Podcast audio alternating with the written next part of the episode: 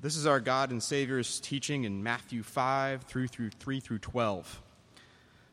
Blessed are the poor in spirit, for theirs is the kingdom of heaven. Blessed are those who mourn, for they shall be comforted. Blessed are the meek, for they shall inherit the earth. Blessed are those who hunger and thirst for righteousness, for they shall be satisfied.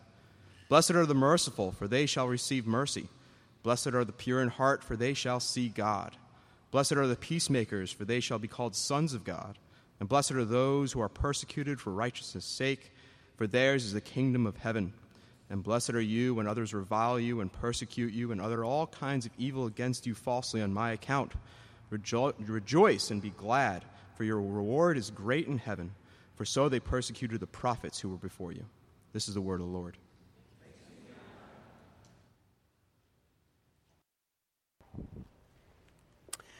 Good morning, Liberty Fairmount. I'm glad to worship with you today. Let me uh, just get situated up front here.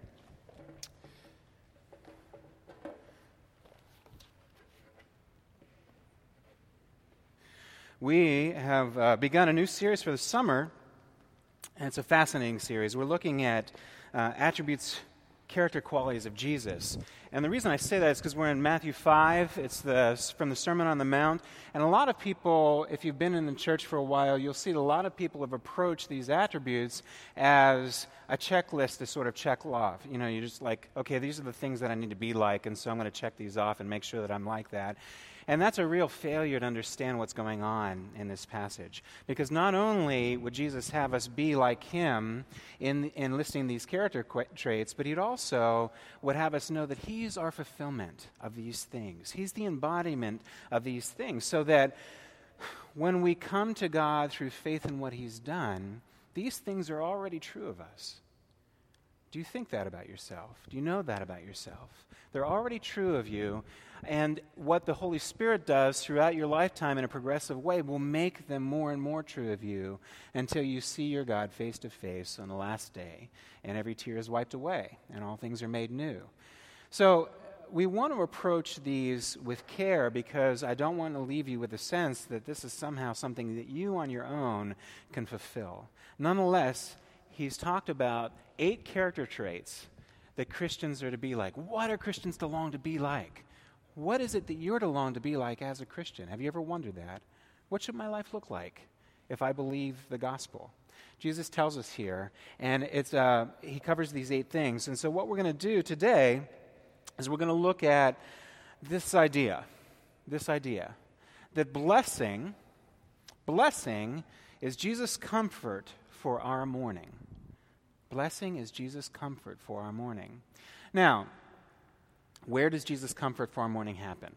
And that's what we're going to look at. We're going to look at the fact that Jesus' comfort for our mourning happens inwardly, it happens outwardly, and it happens through our transformation.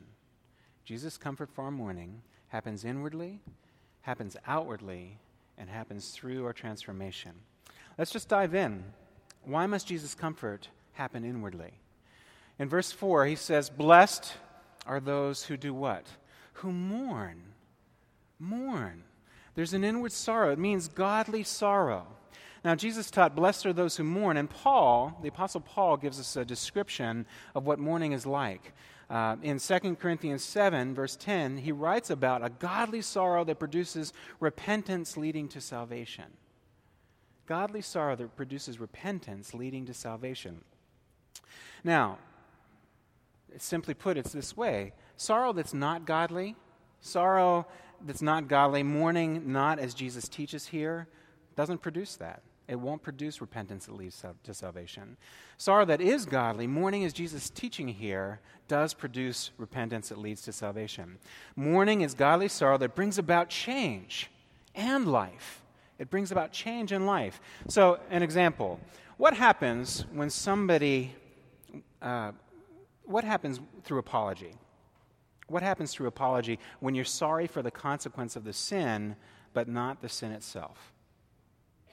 Right? When you apologize and you're sorry just for the consequence and not the sin itself, you're basically sorry about the inconvenience of having to go through whatever you're going through. So let's say You know, one of the things that you do is you use your words and somebody's upset by what you said, and you've hurt them by what you said. And what you say is, I saw that elbow. what you say is, I'm sorry you're so upset by what I said. I'm sorry you're so upset by what I said. Now, if that sounds good to you on the surface, hang on for a little bit of a ride because what that does is that apologizes for the person being upset. You've said nothing about what you've actually said. You've apologized for the inconvenience the person's upsetness poses to you and that you have to deal with it. There's no apology at all. Right? So there's, there's a, that's not a godly sorrow to do that. An example of sorrow that's godly is to be sorry for the sin itself, not just the consequences. And so, what we could do there, we could say it like this. Let's say that your words, you've said, used words and they've hurt somebody, and you could say it this way. I'll break it down after I say it. I'm sorry for the way that I use my words to cause you pain. What I said was wrong because the Bible teaches that my words should be for building up, and they should fit the occasion. They should give grace to those who hear. And my words didn't do that for you. And I'm going to consider and pray about what the Bible has to say about my words so that if we disagree in the future, the Lord, through His grace working in me, will help me to use my words in a way that won't cause you pain again. Will you please forgive me? You hear the difference? You hear the difference of being sorry for the sin than just for the consequences of the sin? Uh, so I told you I would break it down just quickly uh, so you can have it in your mind. We do this with our kids, and we try to remember ourselves to do it as husband and wife in our home. And I, I advise you to try it too. And the idea is this okay, think about why what you did was wrong, that it was wrong, admit that it was wrong. Talk about why it was wrong. Show some understanding. Show some facility with the fact that you messed up here. Own your sin Talk about the, the, what you can do differently in the future. Consider how you can live in a different way going forward. Right? And then ask for forgiveness. If you've ever had somebody apologize to you and they haven't done this and they've just said, I'm sorry, and you say, okay, I forgive you, but they haven't thought through that, chances are that they actually aren't apologizing for the thing that you think they need to apologize for, and vice versa. Okay? So, sorry for the consequences of the sin not the sin itself, if that illustrates our sin with other people, if those examples illustrate our sin with other people, how much more so in our approach to God when we sin? When we approach God being sorry for the ramifications, the natural outcome, the problems that our sin has caused, rather than the sin itself, the fact that it ruptures our relationship with Him, that it threatens peace that He brings and offers through the gospel, that we don't get to know Him more deeply and better and more richly because we're not owning up to the fact that we need him. When Jesus teaches, blessed are those who mourn, he means those who have a godly sorrow. That is a sorrow for the sin itself, not just for the consequences. So, what does he want from you? What does he want from you? He wants you to be sorry for your sin in itself, not just for the consequences. In any area of your life, known or unknown, you know, the Westminster Shorter Catechism was a tool that the church used for ages to, to train their kids up and new believers up in the faith. And there's a question in it. It says, What is sin? And this is a paraphrase, but it said basically this sin is disobeying and not conforming to God's law in any way. So it's not just doing disobeying it, but it's also not living up to. And Jesus gives us a standard here that's beyond what we can live up to, which is why we need him. We'll get to that. In verse 4, Jesus teaches that blessing comes through this type of mourning. This type of mourning. So examine not just what you do, but why you do it. You'll begin to see with the Holy Spirit's guidance that the reason you sin in particular, and listen to me now, the reason that you sin in particular is that you aren't mourning your sin, but you're celebrating it and holding on to it as something you think you need. That's why Jesus' comfort for us must happen inwardly. We're worse off than we thought. But in that, we also have to look at how Jesus' comfort mourn, uh, comforts us when mourning happen, happens inwardly. How does he do it? How does he comfort us? One of the things uh, that Paul mentions is that God, godly sorrow has no regret. In Paul's description of what mourning means in 2 Corinthians 7:10, he writes that godly sorrow produces repentance leading to salvation, but it also produces repentance that leads to no regret. What is repentance that leads to no regret? Sorrow that is not godly is full of regret. Paul goes on to say that worldly grief leads to death. Worldly grief leads to death. By way of contrast, godly sorrow has no regret and leads to life. Mourning is not just repentance that leads to life, but also has no regret about what sin you leave behind. What sin you leave behind. Mourning that can't be consoled, in other words, worldly grief that leads to death, is what happens when you aren't mourning your sin but celebrating it, holding on to it as something you think you need. So, some examples worldly grief that leads to death. Okay? Let's say that you care very much about your performance. You care very much about your performance. And when you're filled with anxiety and thinking, if I slip up, if I make the wrong move here, I could lose everything. Or let's, let's say you're concerned about losing respect, people's respect for you. And you, you're filled with pride and anger. And you're thinking, hey, I'm not getting what I deserve. People are not treating me right. Who do they think they are? Or let's say that you're longing for acceptance, but then you're filled with guilt and thinking, hey, I've blown it. My problems mean he's abandoned me. Or let's say that you're really longing for excitement and things to be fun. And when you're filled with boredom and lethargy, you're thinking, sure, I'm a Christian, sure, I have good things, so what? If you keep along those tracks, the worldly sorrow that you experience will lead to your undoing.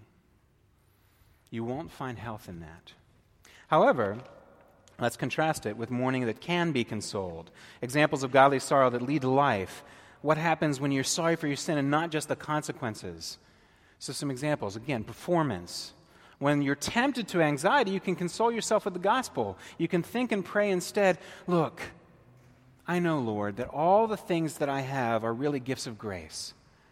All of the things that I have are really gifts of grace. They aren't here because of my performance, but because of God's generosity. He loves me enough to lose his only son for me. Surely he will continue to give me what I need.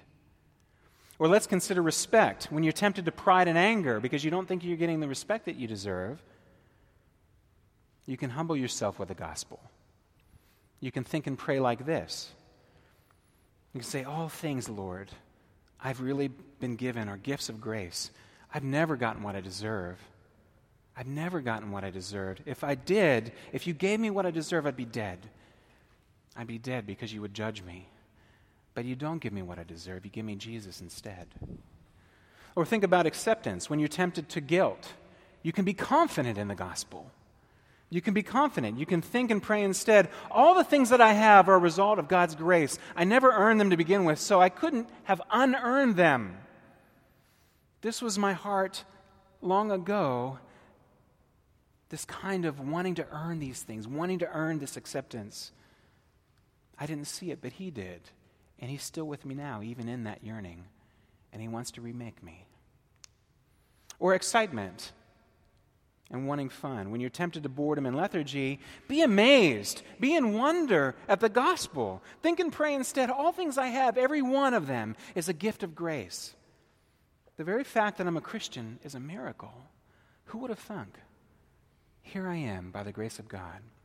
So when Jesus teaches, Blessed are those who mourn, he means those who have a godly sorrow with no regrets about what you've turned from or who you've turned to in place of that. No regrets. The Lord longs that you would have no regret about turning your back on your sin itself, that you would have no regrets for that. He longs for that in you.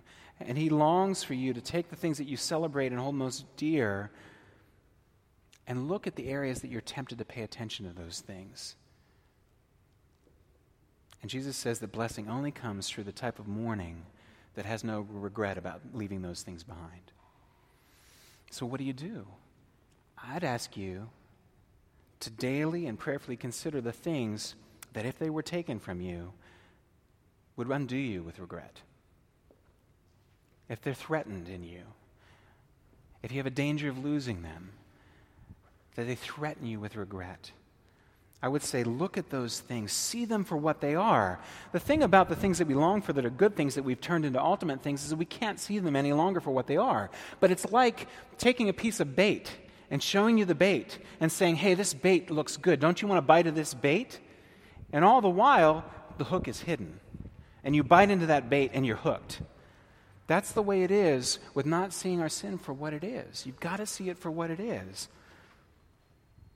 You've got to see how you're longing for those things is a failure to see what God has done for you in the gospel.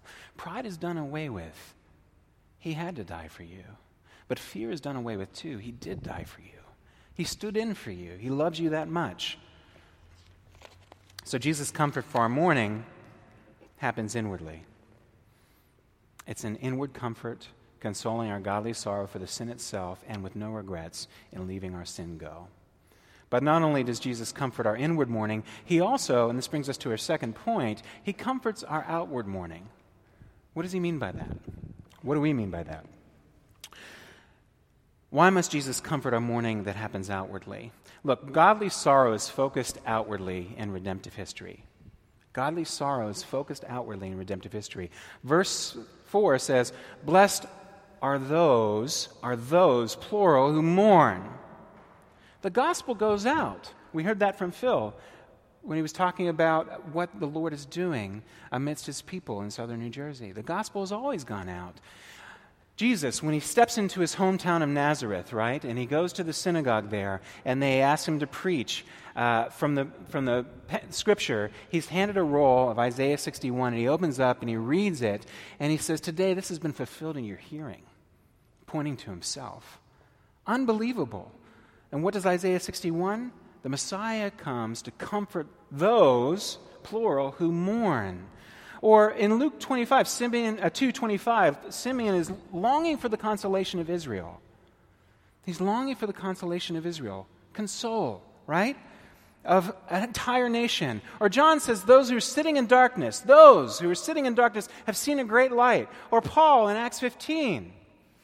He says, you know, I've been designated by God and by you to go and give the good news to the Gentiles to preach the good news of Jesus. Why do we need good news? Because the gospel goes out, the cons- consolation goes out. Jesus commanded us to go and make disciples from people from every nation because the gospel goes out. The good news has to go out. Now, one of the interesting things that I came across as I was doing my preparation and my study and praying through this was that Matthew, as a as a writer for his letter here, his gospel letter, has, an, has different attributes of his letters that make it distinct. Has different attributes of his letter that make it distinct. And one of those attributes is inversion. Listen to this note that is, uh, was found in one of the scholars that I read. Inversion is prevalent in this gospel, as it is in the Bible's view of life more generally. Put quite simply, from God's perspective, the world has the wrong expectations and values, especially with its stress on power and materialism. Old Testament examples of such inversion include the choosing of Saul and David over more likely candidates for the throne. In the Gospels, Christ is born in a manger instead of a palace. The Messiah turns out to be the Prince of Peace instead of a conquering warrior king. An emphasis is placed on the value of meek and the poor, as well as women and children. Further examples of ironic inversion include the choice of the disciples, most of whom were quite ordinary men, the difficulty for the rich to even enter the kingdom of heaven, and the concept that many are the first, who are the first will be last, and the last first. Whoever would be great among you must be your servant. Inversion is also reflected in the radical ethics, guess where? Right where we're reading from in the Sermon on the Mount, where we are told rather than we must love our enemies, that it's virtuous to turn the other cheek when struck, and that we should not resist evil when provoked for the sake of the soul. So, the inversion of our verse, verse 4, where is it? The inversion of our verse is that blessed are those who mourn, is that mourning isn't just inward, it's also outward. You are mourning for those around you. You are mourning for those in your life who need to be also sorry for their sin and not just the consequences. for those around you who need to leave their sin behind them without regret. The Bible teaches the golden rule that we're to love our neighbors as ourselves. Love our neighbors. I'm reminded of a, a Rebecca Pippert quote in her book, Out of the Salt Shaker. And she wrote something to this effect The more the father has love of his son, speaking of any father, the more that a father has love of his son, the more the father hates in his son the liar and the drunk and the cheat. And so it's impossible to do the golden rule, to love our neighbor as ourselves, and not be concerned, not have our concern, not have our mourning focused outward on those around us. If, if you need to mourn for the sin and not the consequence in your own life, how much more people, how much more the people around you in your life? Are you praying in that way? Not only that, mourning for others, but identifying with them in their need what this enables you to do, what Jesus enables you to do here, is put up a periscope. And somebody's sin, the wave of somebody's sin is about to come crashing down on you. You're going to feel its effect. And Jesus enables you to put up a periscope and look over that wave and see onto the other side of it the need that they have to turn from the sin itself and to have no regret in leaving it behind. Are you able to love your enemies like that? Are you able to identify with their sin even when they harm you? Are you able to hope for the best and the potential that only the gospel can bring out in them? Jesus' comfort for our inward mourning and for ourselves must also happen for outward mourning for others. He must comfort us there too. God requires from us a godly sorrow. A godly sorrow, not just for ourselves, but for others. A godly sorrow for the sin in and of itself found in others, not just for the sorrow of the consequent of the sin that happens through others or through you. Wherever you come into contact with someone who doesn't show godly sorrow for their sin itself, or doesn't show godly sorrow with no regret, is where you need this. Where you need this in your life. The mourning of God in redemptive history is by nature directed outward, and so your mourning must be directed outwards too. Verse 4 Blessed are those who mourn, for they shall be comforted. What I want you to do is this Think about this assignment. I have, and uh, I'm prepared to do it along with you. I want you to keep track of each time somebody ticks you off this week. I want you to make a note of it. Were you able to see any kind of need in them to be included among those who leave their sin behind without regret and turn from it? Were you able to identify with their need behind the wave of their sin coming at you?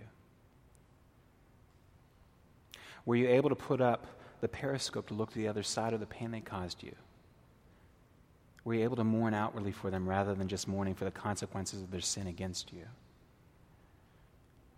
Keep a log of those times and pray for progress.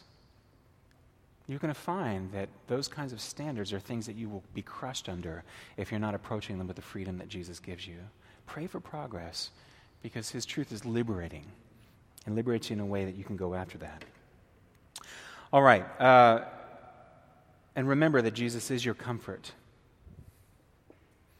It's not the end of their hostility towards you that's your comfort. Jesus is your comfort. All right? But how, that's why Jesus must comfort our outward mourning for others. But we also must see how he comforts our outward mourning for others. How must Jesus do it? Verse 4, he says, For they shall be they shall be comforted. He comforts with a promise. Jesus comforts us with a promise. Shall be. Because of God's parental longing to gather, to care, to long for, to protect. You know, in Matthew 23, Jesus, speaking from the perspective of God, very interesting place. Matthew 23, 37. Jesus, speaking from the perspective of God, uh, says uh, that he can fulfill his promise because he longs to gather, to care for, to protect. He says this He says, Oh, Jerusalem, Jerusalem, the city that kills the prophets and stone those who are sent to it, how often I would have gathered your children together as a hen gathers her brood under her wings. And you were not willing. We see in Matthew 23 37 that the people of Jerusalem were not willing to relate to God through his parental longing to gather them, not willing to relate to God through his parental longing to gather them, to care for them, to protect them. And yet, Jesus says that his desire to gather them was still there. It was still there. That's why the mourning of the godly sorrow with no regret is so important. When that happens, it affects our willingness to be gathered, it changes the nature of who we are. When our unwillingness is dealt with in the gospel, it leaves nothing else but the longing of God for us, and His promise is comfort. And who can stop the longing of God to comfort His people? Who can stop it? Jesus Himself said, No one can snatch them out of my hand. Paul referred to this and he said, Nothing in all of creation can separate you from the love that's in Christ Jesus. Jesus comforts our inward mourning, but he comforts our outward mourning for others through a promise Godly sorrow for the sin itself and no regret about leaving behind. Jesus promises comfort. They shall be comforted. He promises to do that for us. I'm going to borrow from Jonathan Edwards. There's a famous quote that, that everybody reads and knows about from his sermon, Sinners in the Hands of the Angry God. And it's an it's a interesting quote because it's powerful, but I'm going to borrow it and, and use it here in another context. And it's simply this Like a spider web cannot stop a falling rock. So nothing can stop God's longing for and comfort for us in the work of Jesus Christ. Will you let that truth penetrate your heart? Will you let that truth penetrate who you are? How does Jesus comfort us in our longing for others? He comforts us with a promise. When our unwillingness to be gathered by God is dealt with through mourning, Jesus' promise is that comfort is coming. God desires in us that our unwillingness be gathered, our unwillingness to be gathered be dealt with through his promise that you shall be comforted, not through your own strength, but his to make all things new. That wherever in your life that you're unwilling to have God gather you, that's where you need this. Verse 4 the promise of comfort is linked to the necessity of godly sorrow for not only yourself, but for others. So, examine your own willingness to be gathered by God in His longing for you. Are you willing to be gathered? Ask God to deal with the unwillingness that's there and see the willingness of Jesus on your behalf. Examine the unwillingness of others to be gathered and pray for God to deal with the unwillingness that's there. And see the willingness of Jesus on their behalf. All right. Jesus' comfort for our outward mourning is through his promise that those who have their unwillingness to be gathered by God dealt with are comforted by Jesus' promise of comfort. Verse 4 They shall be comforted. But how can our unwillingness be gathered by God and dealt with? How could our unwillingness to be gathered by God be dealt with? We can't do it. Which is why we come to a checklist like this of character traits that Jesus says that we need. And and we're, find, we're found wanting. There's no way that we can live up to this.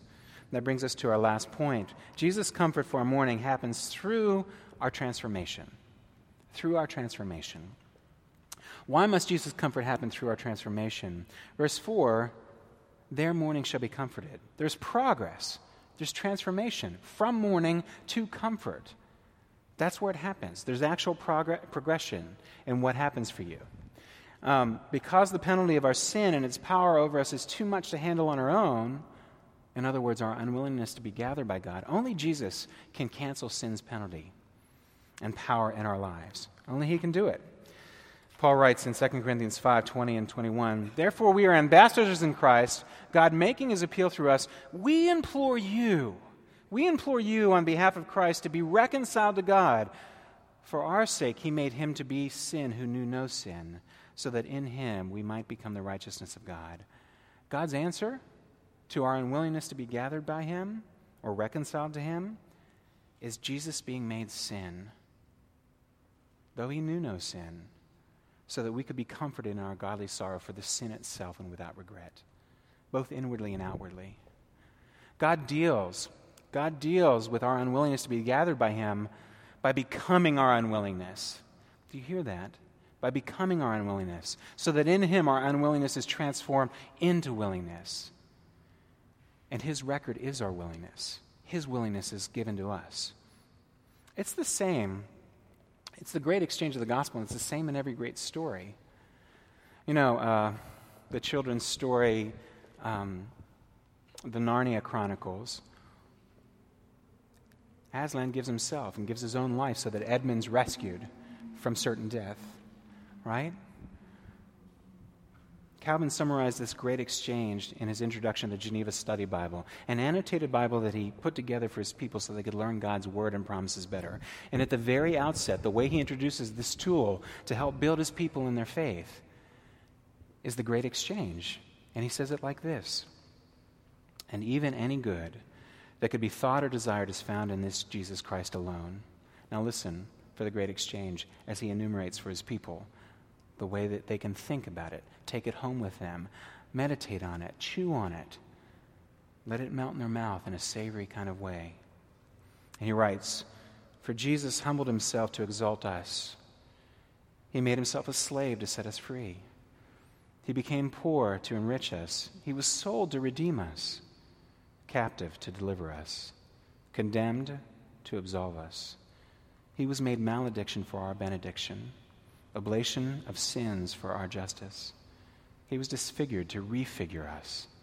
He died for our life in such a manner that by him harshness is softened, wrath appeased, darkness enlightened, iniquity justified, weakness is made strength, affliction is consoled, sin is impeached, despite is despised, dread is emboldened, debt is acquitted Labor is lightened, sorrow turned to joy, misfortune into fortune, difficulty is made easy, disorder made ordered, division united, rebellion subjected, threat is threatened, ambushes are driven out, assaults assailed, striving is overpowered, combat is combated, war is warred, vengeance is avenged, torment tormented, damnation damned, abyss is thrown into the abyss, hell is hell, death is dead.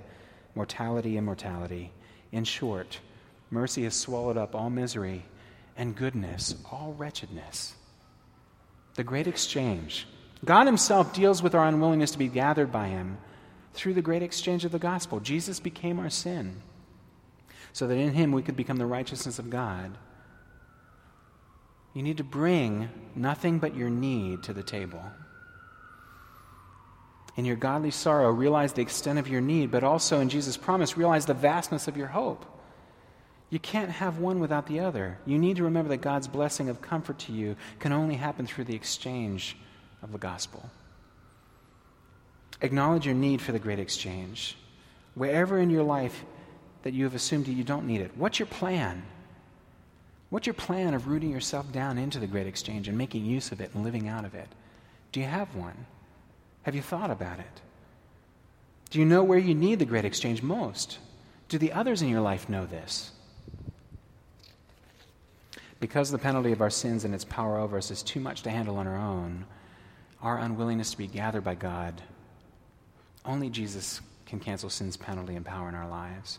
Only by letting God deal with your need through Jesus' work on your behalf will you be freed to mourn with a godly sorrow without regret. Only when you see Jesus, whose godly joy was turned to sorrow on your behalf. For the sake of the joy set before him, endure the cross, will let you be free enough to mourn as Jesus commands here. That's why Jesus' comfort has to happen through our transformation. And lastly, and quickly, we need to look at when it happens. And quite simply, it's this it's holistic. It fits into your entire life. It fits into the way that you think. It fits into the way that you feel. It fits in and shapes the way that you live your life and the way that you do your things that you do day to day. It happens when you think about and experience and live out of your new relationship to sin and others into the future. Verse 4 Your new relationship to sin, God deals with your sin in Jesus because he says, Blessed are those who mourn. Right? We've talked about that. And God deals with your relationship to others. God gives you a new relationship to others, one of godly sorrow and longing. Those who mourn, they shall be satisfied. Your attention should also be there. Your new relationship with the future, Jesus promises to secure your future. They shall be comforted, shall be comforted. Your future is secure. Paul writes that the truth of the gospel is to guide everything about us and how we live. In Galatians, he writes, in a, in a dispute that had uh, started up between church members. He writes this He says, I saw that their contact was not in step I saw that their conduct was not in step with the truth of the gospel. And so he called them out because the, what they were living is different from what the gospel says and requires of them. Jesus' comfort happens when you think about the gospel, when you experience the gospel, when you live out of the gospel. It's holistic, in line with the truth of the gospel of God. Think about it this way comfort through thinking about the gospel. Uh, I have a friend who was really struggling, uh, really struggling with being depressed and was near suicidal. And there were other means, and hear me clearly, there are other means. You, you have to be prepared to call an emergency number, you have to be prepared to get a, an entire layer of help. But one of the things that God happened to use in this moment was that He called me, and He was near suicidal. And his wife got on the phone first and said, I don't know how to reason with him. Would you please talk to him?